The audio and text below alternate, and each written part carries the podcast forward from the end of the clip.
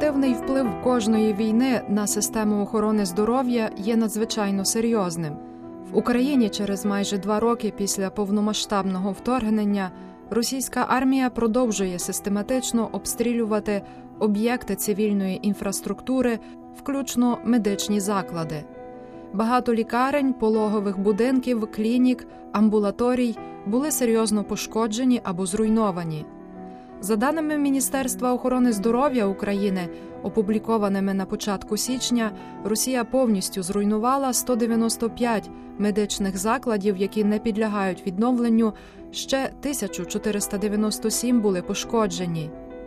Крім того, існує небезпека втрати контакту із системою охорони здоров'я серед населення, зростає ризик недоїдання та поширення інфекційних захворювань. Існує й інша проблема. Кожен вибух, кожен обстріл неодмінно має вплив на навколишнє середовище. Серйозну проблему становить також психічне здоров'я. Саме про це ми говорили з отцем Романом Монтецьким, священником Одеського екзархату Української греко-католицької церкви, лікарняним капеланом та психологом в Любашівській лікарні Одеської області. Отже, Романе, як відбувається ваша діяльність як психолога і лікарняного капелана в цей час? Якими є найбільші труднощі? Така трудність і виклик були в тому, що в таких містечках, як наше, психологічні консультації не є популярні. Ну, більшість людей знають один одного, і піти до психолога означає ну визнати себе якимсь ненормальним, не таким, як інші, і зверталися люди і звертаються в основному, коли вже вони доходять до такої певної межі, коли є певні фізичні прояви. Коли терпіти далі вже не сила. Ну, наприклад, тремтіння рук, чи тремтіння голосу, чи ще щось там, неспання, скажімо, вночі. Ну, часто і зробити вже щось важко, але і є ще таке, що можливо все тільки люди не готові працювати довго, вони не готові до такої праці. Потім в мене виникла така концепція такої психологічної едукації в громаді. Така ж психологічна едукація. Я я її почав вести для медперсоналу. Е, Ну, початок це що таке стрес, як з ним бути, що відбувається в людині, коли вона переживає стрес. То самісінький подумаю, чому би не відтворити це в ширшому масштабі, і почав робити це адміністрації в адміністрації було більше зацікавлення, бо в них більше часу. І по кількох зустрічах я зрозумів, що є ще інші організації, яких я не охвачую своєю діяльністю. Куча різних підрозділів, наприклад, СНАП, наприклад, соцзахист, пенсійний фонд, центр зайнятості, відділ культури. Я до них почав ходити окремо. Менша кількість людей, але більший контакт, і більше можна зрозуміти чи то, що ти говориш, людям потрібно, е, чи в них викликає воно якусь зацікавленість, і в колі, скажімо, 5 осіб легше розмовляти, чим коли є 30. І ці всі підрозділи виявили зацікавленість в тому, щоб я до них приходив регулярно. От е, це є така вже стабільна частина моєї роботи. Відвідування кожних там. Е, три тижні, приблизно два-три тижні різних установ з годинними такими лекціями, розмовами. Я не хочу, щоб це були лекції. Це так, скажімо, 15 хвилин я говорю, може трошки більше. А потім запитую, як вам це, що вам це дає, що би ви хотіли почути, чи воно для вас актуальне, чи давайте переведемо на, на щось інше тему. Наступне, що я хочу через ці зустрічі передати, це що психологічна допомога це не є щось таке надзвичайне. Є нормальним звернутися по допомогу. Така свого роду така пропаганда, ну назвімо то так, психологічної допомоги, тим паче, що вона є безкоштовна. Ну і е, воно почало трошечки давати свої плоди. що е, Люди почали звертатися, і якщо раніше вони зверталися, скажімо, на одну-дві зустрічі, потім е, дякую, нам вистачить. Ви нам дуже помогли, але нам більше не треба то зараз появляються такі люди, які трошки більше приходять. Ці установи дуже пов'язані з людьми. Вони є місцем контакту з людьми, які потребують допомоги. Через них звертаються інші люди. Ну, наприклад, звернулися до мене зараз мати з двома дітьми. Вони з Запорізької області, десь там в районі Мелітополя, і В їхньому селі точилися бої між українськими військами і російськими військами. Вони пережили таку травму. Їхній будинок був розрушений. Вони були в підвалі, і на них впали ці всі плити. Цій жінці нічого не сталося, але старший син прикрив молодшого. Він його накрив, і ці всі плити впали на старшого сина. Ну, вона його якось там чим могла, тим лікувала. Потім вони виїхали в Італію, потім вернулися до нас. Але суть в тому, що вони до мене також приходять регулярно, бо дитина запам'ятала це все. Так акуратно дотикаємо з травми і стараємося її лікувати. Ну тобто, через ці установи приходять різні люди, бо саме вони контактують безпосередньо з людьми. Бо я не маю цього доступу чи до ВПО, чи до родин військових. Вони до мене їх приводять. Тому так важливо працювати з цими державними установами, бо вони скеровують їх до мене. Що найбільше допомагає людям давати собі раду з травмами, спричиненими війною.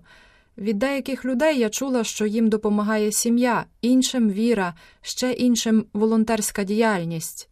Дуже важко узагальнити, бо кожна історія окрема. Е, ну, все, що ви назвали, воно допомагає.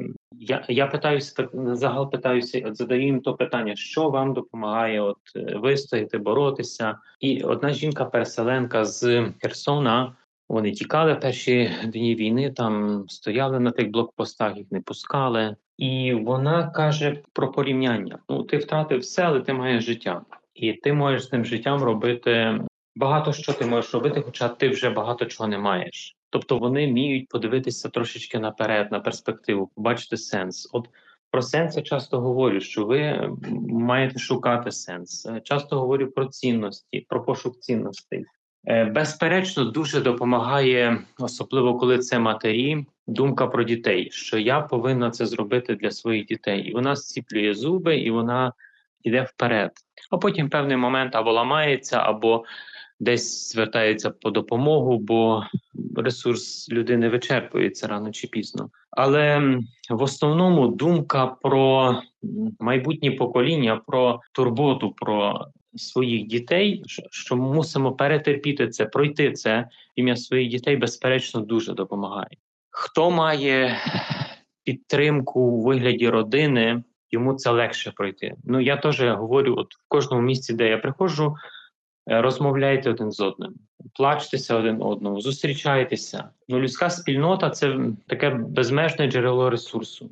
Ну і хто його має, от якщо е, людина вийшла з християнської спільноти, якщо була в якійсь парафії, вона потім на іншій парафії каже: А я була в такій-то парафії, там був такий-то священник. Вона де б вона не приїхала в нашій церкві чи навіть за кордоном, е, вона буде прийнята і якось все одно початково нею заопікуються. Безперечно, допомога християнської спільноти. Вона є. Ну хто має таку щасливу можливість, то це дуже дає людям допомогу. Отже, а як ви особисто справляєтеся з труднощами, які спричинила війна?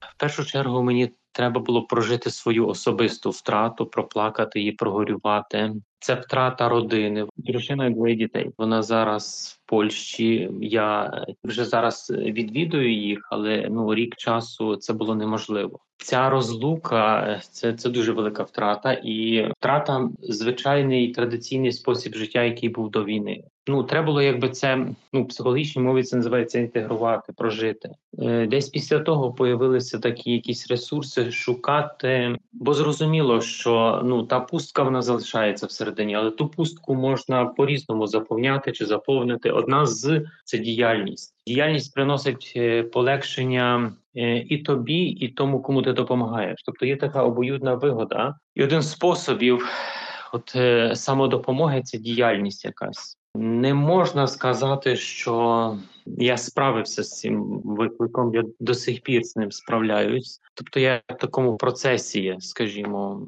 у Юнга є таке, по-моєму, вислів зранений пастир. Той, хто сам досвідчив болю, він знає і може допомогти іншим, як це зробити, але він не перестає відчувати цей біль. Зрештою, то саме є в листі до євреїв той, хто досвідчив усього, крім гріха, знає, як допомогти тим, хто проходить через спробу. Деколи, власне, в тій допомозі людям, от часто з військовими, от от нема про що говорити. От вони настільки переповнені біллю. І тоді пропоную: а що би ви хотіли? І вони говорять про своїх товаришів, яких вже немає. І тоді я пропоную, а хотіли б помолитися за них. Ну і ми так молимося за тих загиблих, і їм трішечки стає легше. Ну, зрозуміло, що один раз він якби нічого не міняє, але вказує шлях і ну їхня інтеграція, їхнє здоров'я, якщо так можна виразитись, бо кожного то буде по-різному. Вона буде складатися з таких частинок, і зустріч зі мною це лише. Е, такий е, проміжний етап, такий маленький крочок. Я надіюся, що на їхньому шляху зустрінуться ще інші люди, через яких вони зможуть також досвідчити якогось оздоровлення, якоїсь зміни, якоїсь надії. На жаль, потреб є настільки багато, що часто просто ну не вистачає того ресурсу, скажімо так. Ну я маю на увазі ці частини, де немає ні капелана, ні психолога, просто люди гинуть, можна так сказати, символічно. Психологічно вони йдуть вниз дуже швидко. Чи можна сказати, що одна з основних потреб для забезпечення здоров'я українців в умовах повномасштабної війни це підготування добрих психологів? Так, можна так сказати, але тут є такий нюанс, що, по-перше, їх тих психологів ну не буде достатньої кількості швидко.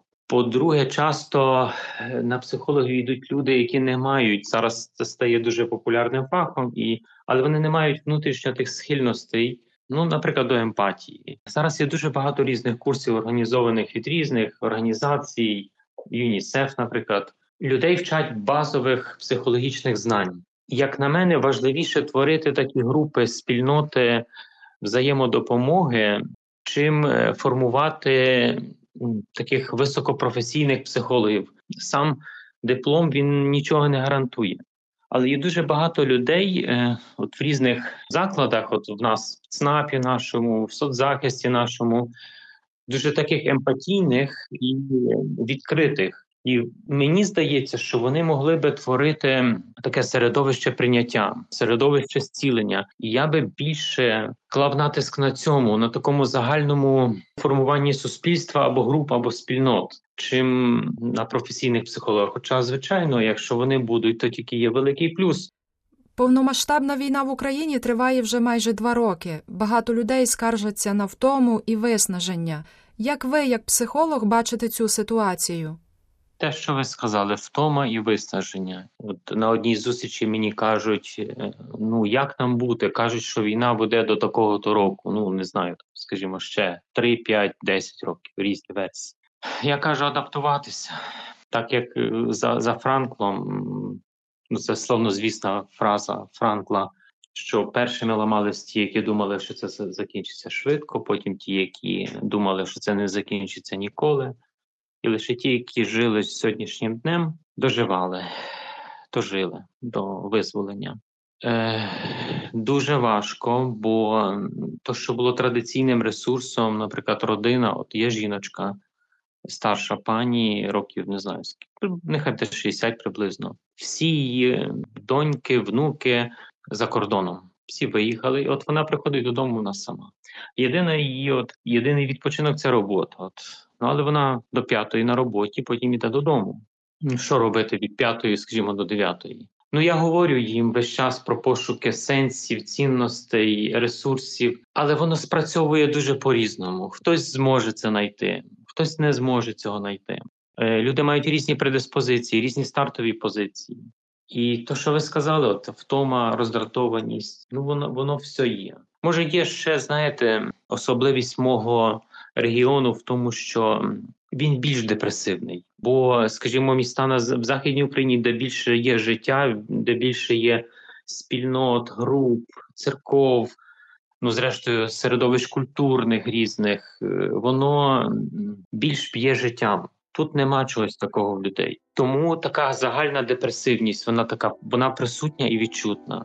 Ну і місце священника і психолога, воно воно важливе, навіть якщо е, ти нікого не консультуєш, нічого такого не, не робиш, але просто йдеш в магазин і посміхаєшся, і десь там на вулиці станеш з людьми, поговориш трошки. Ну, це таке свідоцтво, свідоцтво і знак такої надії. О, так не знаю, чи це не запафосно зазвучать ці слова.